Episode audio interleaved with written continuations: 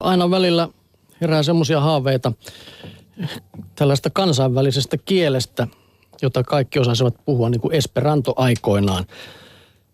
Mutta se nyt ei ole hirveästi ottanut tulta. Sitten yhtenä vaihtoehtona voisi olla viittomakieli. Mutta tämäkään ei vaikuta hirveän todennäköiseltä, nimittäin Geolehdessä kerrotaan, kuinka viittomakieliä on maailmassa noin 200 ja ne poikkeavat usein merkittävästi toisistaan. Esimerkiksi saksankielisillä, saksankielisellä alueella viittomakieliä on kolme. Yhtä käytetään Itävallassa, toista Saksassa ja kolmatta Sveitsissä. Lisäksi niiden erilaisia murteita on viisi. Myös Maltassa ja Kanadan ranskankielisessä Quebecin provinssissa on omat viittomakielensä. Viittomakielten erot toisinaan yllättävät. Britit ja amerikkalaiset nimittäin ymmärtävät toisiaan huonosti, kun taas amerikkalaiset ja ranskalaiset kykenevät helposti viestimään keskenään, sillä amerikkalainen viittomakieli on laadittu ranskalaisen pohjalta. Kielten erojen vuoksi eri viittomakielten välille tarvitaan tulkkeja, Kaaukseen on pyritty saamaan järjestystä kansainvälisellä yleisviittomakielellä gestunolla, saman tapaan kuin juuri Esperantolla aikoinaan. Mutta toistaiseksi gestuno ei ole ollut menestys. Vuodesta 20, 1924 lähtien kehiteltyä keinotekoista kieltä käytetään vain satunnaisesti kansainvälisissä konferensseissa. Osaatko sä Jussi Viittoa? Ei tule nyt yhtään viittomaa kyllä mieleen. Mä osaan Viittoa oman nimeni, ja sitten tämä Tuikit Tuikit tähtöinen laulu. Koko biisin? Koko, mm, no siis no, se yksi mikä siinä nyt on. Hyvä. Tuikit Tuikit tähtöinen. Hienoa. Iltaisin sua katselen. Lastenlaulusta mennäänkin sitten 2 Plus-lehden pariin. Puhutaan naapuriavusta. Olli Sinivaara kirjoittaa kolumnissaan. Yleisen kliseen mukaan kerrostaloissa ei ole yhteisöllisyyttä. Näin on erityisesti suurin, suurissa kaupungeissa, joissa ihmiset ovat kasvottomia ja kylmiä – näin minäkin kai ajattelin, kunnes nykyisessä kerrostaloyhtiössämme pääsin kokemaan vahvaa yhteisöllisyyttä. Kun muutimme nykyiseen kahden kerrostalon pihapiiriimme, emme tienneet mitä odottaa. Väinö oli vasta yksivuotias eikä tullut mieleenkään, että naapureista voisi olla lapsenhoidossa iloa ja apua. Edellisessä asuinpaikassa olin lähinnä keskittynyt väistelemään naapureita Väinön vaunujen kanssa. Vaan toisin kävi. Pian tutustuimme vastapäisen asunnon perheeseen, jolla oli Väinöä vuotta nuorempi tyttö. Seuraavaksi huomasimme, että viereisessä rapussa asui kolmen alle kouluikäisen lapsen perhe. Ja vastapäisessä talossa oli vain kuukautta Väinöä vanhempi poika. Ei yhteisöllisyys toki hetkessä syntynyt. Tarvittiin aikaa ja yhteisiä hetkiä leikkipaikalla.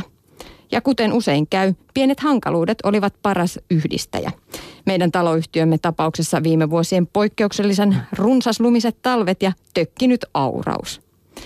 Kun yhtenä sunnuntajaamuna muutama vuosi sitten lunta oli tullut 20 senttiä eikä ulkoilusta näyttänyt tulevan mitään, kutsuimme pihan lapsiperheet meille brunssille. Pieni suuri juttu, jonka jälkeen vastaavia kyläilyjä järjestettiin lisää. Kohta oli jo arkipäivääkin kyläillä puolin ja toisin. Taloyhtiömme yhteisöllisyys kiteytyy parhaiten lapsiperheiden väliseen naapuriapuun. Milloin lainataan pulkkia tai rattaita, milloin kahvia tai jauhoja – Kerran tarjoilimme lainakahvia viereisen rapun perheelle suoraan parvekkeen kautta. Tärkein apu on tietenkin lapsenhoitoapu. Miten paljon helpottaakaan elämää, että voi lähettää lapset tunniksi naapuriin, jos on joku pakollinen meno tai työ. Ja miten paljon lisäturvallisuutta ulkoiluun tuo se, että voi luottaa myös muiden pihan aikuisten pitävän silmällä lapsia. Näin siis Olli Sinivaara, kaksi plussassa. Ja sitten ne aikuiset saa ehkä myös komentaa myös muiden lapsia, mitä ei hirveästi uskalla no, kyllä muuten tehdä. Kyllä, jos on se ne välit, sellaiset mm-hmm. läheiset ja luottamukselliset. Itse lainasin tässä pari päivää sitten naapurille appelsiinia.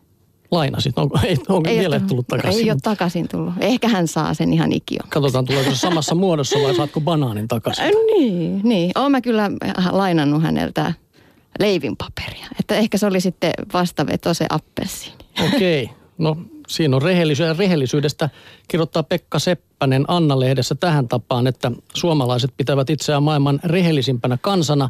Jos Suomen kansalle olisi yritysten tapaa laadittu arvot, niin huoneen taulussa ei lukisi asiakaslähtöisyys, vastuullisuus ja jatkuva kehittyminen, vaan nöyryys, säästäväisyys ja rehellisyys. Suomessa on kannustava sananlasku kaikkiin tarkoituksiin paitsi totuuden säännöstelyyn. Ei ole esimerkiksi sellaista sananlaskua kuin hullu totta puhuu, viisas päästelee vähemmällä. Sen sijaan meille on opetettu, että rehellisyys maan peri ja että valheella on lyhyet jäljet. Jos rehellisyys todella perimaan, niin perintöä joutuu odottamaan aika kauan. Kokemus osoittaa, että rehellisyys ei edistä uraa eikä laajenna ystäväpiiriä ja parisuhteessa se rehellisempi osapuoli huomaa aina lopulta olleensa hyväuskoinen hölmö. Totuus kuullaan lasten ja humalaisten suusta. Rehellisiä ovat toisin sanoen keskenkasvuiset ja ne, joiden tilannetaju horjuu. Kansakuntana Suomi onkin lapsi. Keskenkasvuinen kansakunta ei ole vielä oppinut vanhojen sivistysmaiden tavoille. Small talk ja korulauseet ovat pikemminkin pilkan kuin jäljittelyn kohde. Suomalaiset eivät lapsenuskossaan ymmärrä sitäkään, että Etelä-Euroopan ikääntyneissä kulttuureissa sopimus tulkitaan pikemminkin aikomukseksi kuin sitoumukseksi. Eurokriisin juuret ovat toisin sanoen kulttuurissa, eivät taloudessa, näin Pekka Seppänen.